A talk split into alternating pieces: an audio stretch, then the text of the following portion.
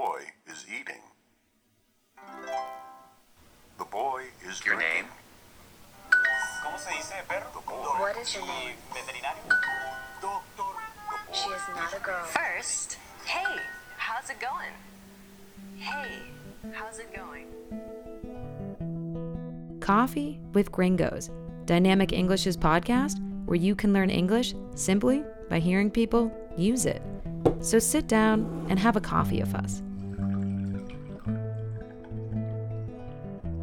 You are listening to Coffee with Gringos. I'm Paige Sutherland. And I'm Ian Kennedy. And today we are going to be talking about a very special sporting event that we're all excited about the Olympics. It's actually happening despite everything going on. The game started on Friday. So we're going to talk a little bit about how different this games will be given that we're in a midst of a global pandemic and, you know, sports that we're excited to watch now that it, that's officially going on. So tune in if you are also excited about the Olympics. And again, listeners, if you get lost, check out that audio guide and transcript online. So, Ian, the Tokyo Olympics, despite not knowing if it was happening, it's postponed a year, but they have started. And, you know, they've had a few hiccups, some uh, COVID positive tests, you know, and a lot of kind of anxiety around isolating, given Tokyo is actually in a state of emergency because of their high COVID levels and uh, low rates of vaccination. But the games are happening. What are your thoughts, you know, hosting a Olympics during a global pandemic? Well, nothing can be easy, right? Especially we've learned that these last almost two years now. So I think it's not a surprise to anyone that we're having troubles again with uh, having a seemingly normal event go on during this time of COVID. But yeah, we've seen, you know, thousands of athletes, journalists, officials pour into the country, right? Pour into Tokyo to try to have a semblance of normalcy despite all the high COVID cases that we're seeing. I know that critics are saying they're not very happy with uh, the game still going on in, in Japan, but nonetheless, it's uh, it's been postponed a year, like you mentioned, and so now it's time to to try to get things underway. So they're following safety protocols and tracing the different cases that pop up.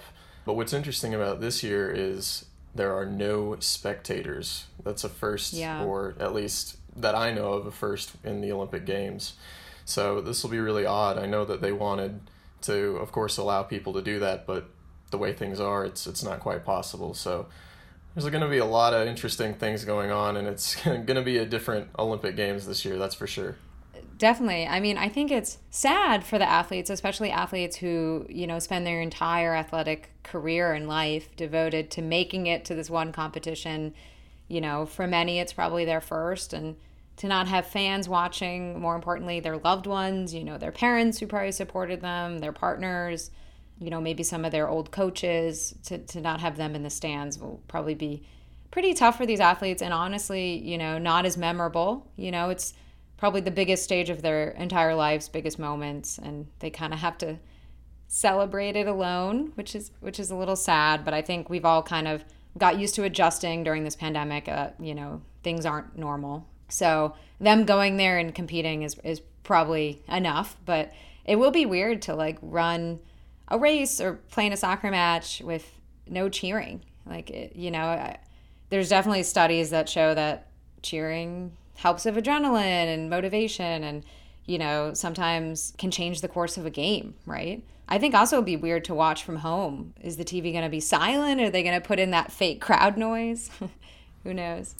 well, yeah, we'll have to see. Um, you know, it's a it's a good point that you mentioned. I wonder if we'll see any negative effects on performance due to no spectators being there. Like you said, it a lot of times psychologically can give that boost or that that extra little bit of confidence or whatever an athlete needs to to to win or to to push it to the limit. So. I think it'll be interesting to see how they are able to motivate themselves and stay disciplined without that crowd reaction or that crowd help. True. The other thing too will be weird is I think being an Olympic athlete, you're in this like Olympic village that seems almost like a dream for people who like sports that you're just around the most you know like gods and goddesses of athleticism they're the best of the best in the entire world in all different disciplines so it's probably cool being in that village that you get to meet all these greats that are in other sports than you from all over the world. But with COVID, you can't. Like everyone's going to have to be, you know, six feet apart, wearing a mask. There's probably no mingling allowed. I even read a pretty funny article that in order to really enforce no social interactions, that they made the beds out of cardboard so that it would only fit the weight of one person so people couldn't share beds and, you know, physically mingle, which we've heard Yeah. happens a lot in the games in, in previous years.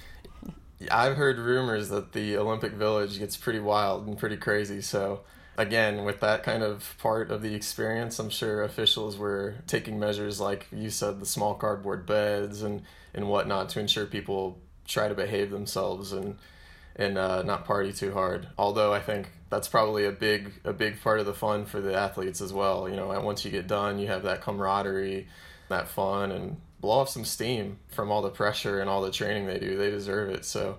Uh, Definitely, and it'll be- celebrate. yeah, so hopefully it won't be too boring for them to finish training and then have to socially distance or whatever they're going to have to do with their downtime. Hey, Ian, did you know besides the podcast, Dynamic English offers one on one classes with native teachers from all over the world? Really?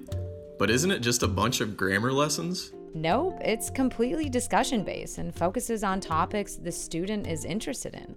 That's amazing. But what if I'm not living in Chile? No problem. Dynamic does online classes. You can be living anywhere. Great. But I'm a little intimidated to take the class alone. Can I join with a friend? Of course, Dynamic offers group classes of up to four. Plus, for the next month, Coffee of Gringos listeners get 10% off individual or group classes. So go online to www.dynamicenglish.cl and mention that you are a listener and get your discount. Well, I'm sold. Sign me up. it's also been such a you know weird year where for some athletes they probably aren't going to Tokyo because training an extra year isn't easy. I mean, you know, most of these athletes probably have other jobs where could they take off more time from work?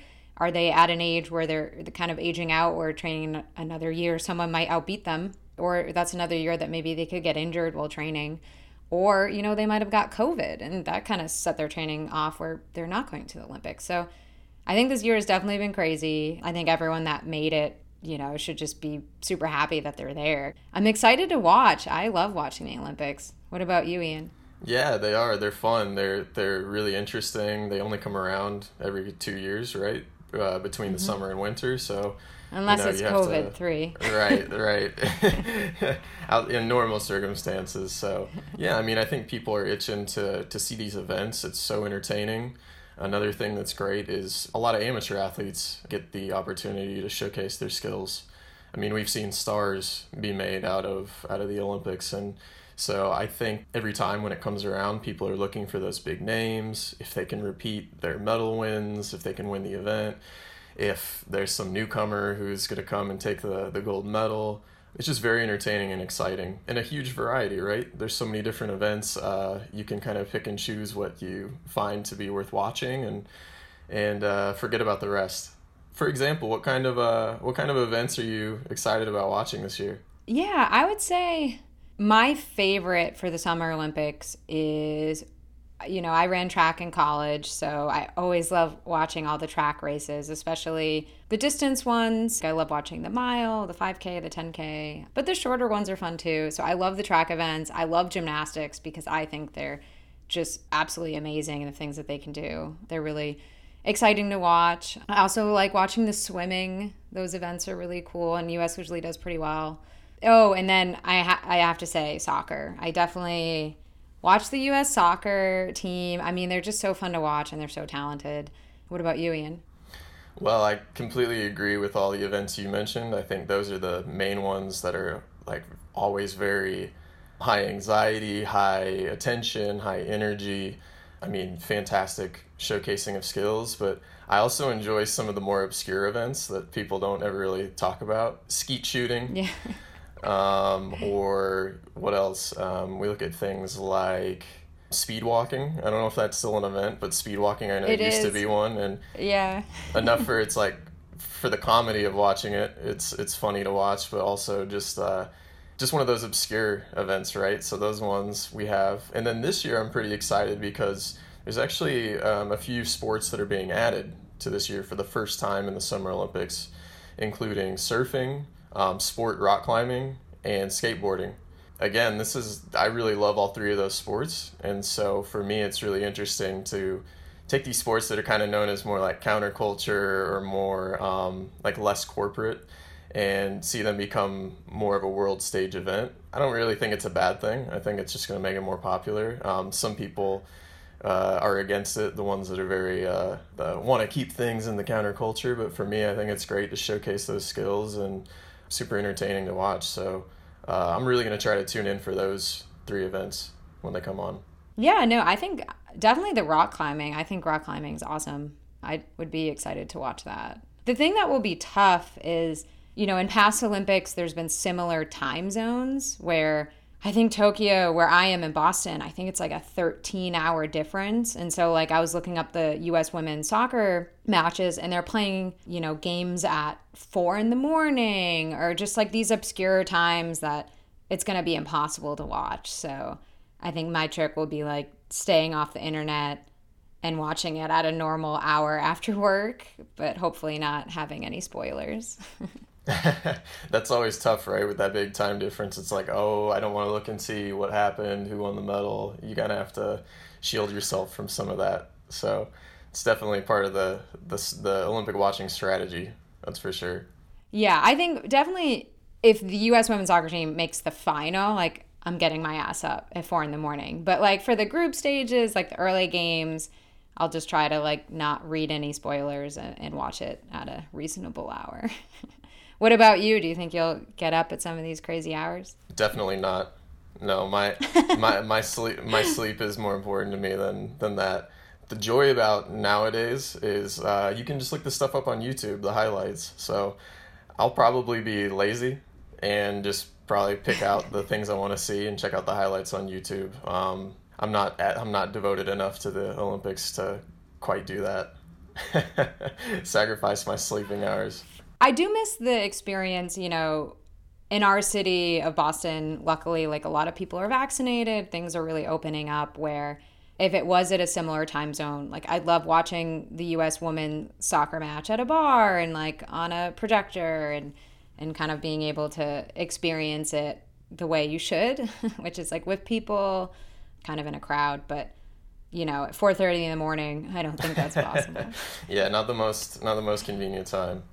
So something that's cool for a lot of our Chilean listeners to the podcast is there are quite a number of Olympians representing Chile in the Olympics this year from a lot of different events from swimming, I mentioned skeet shooting earlier, um, mountain biking, canoeing, gymnastics, wrestling. I mean, the list kind of goes on and on. And so it's great to see that not just the biggest countries in the world represented on the world stage, it's great to see some of these smaller nations represented. And of course, those from, from our audience. Um, so really excited to see these athletes compete and hopefully they can bring home some medals to Chile. That would be awesome.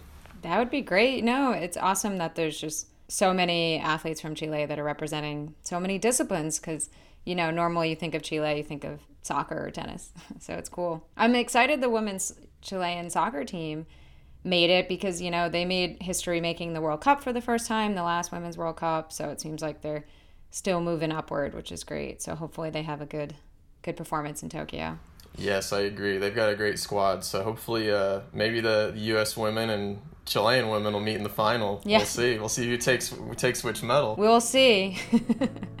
but yeah, so you know, me and Ian are excited to watch. I hope all our listeners out there tune in, support your athletes. You know, they went through a lot to get there, so definitely, definitely tune in and watch it. It only comes around every two or sometimes three years, so don't want to miss out. So, again, listeners, as always, if you get lost, check out that audio guide and transcript online at www.dynamicenglish.cl. Thanks for listening. We'll see you next time. Coffee with Gringos officially has over 100 episodes, and we are among the top podcasts in Chile. And that's thanks to you. But we're always working to grow our audience, so make sure to rate, review, and share us.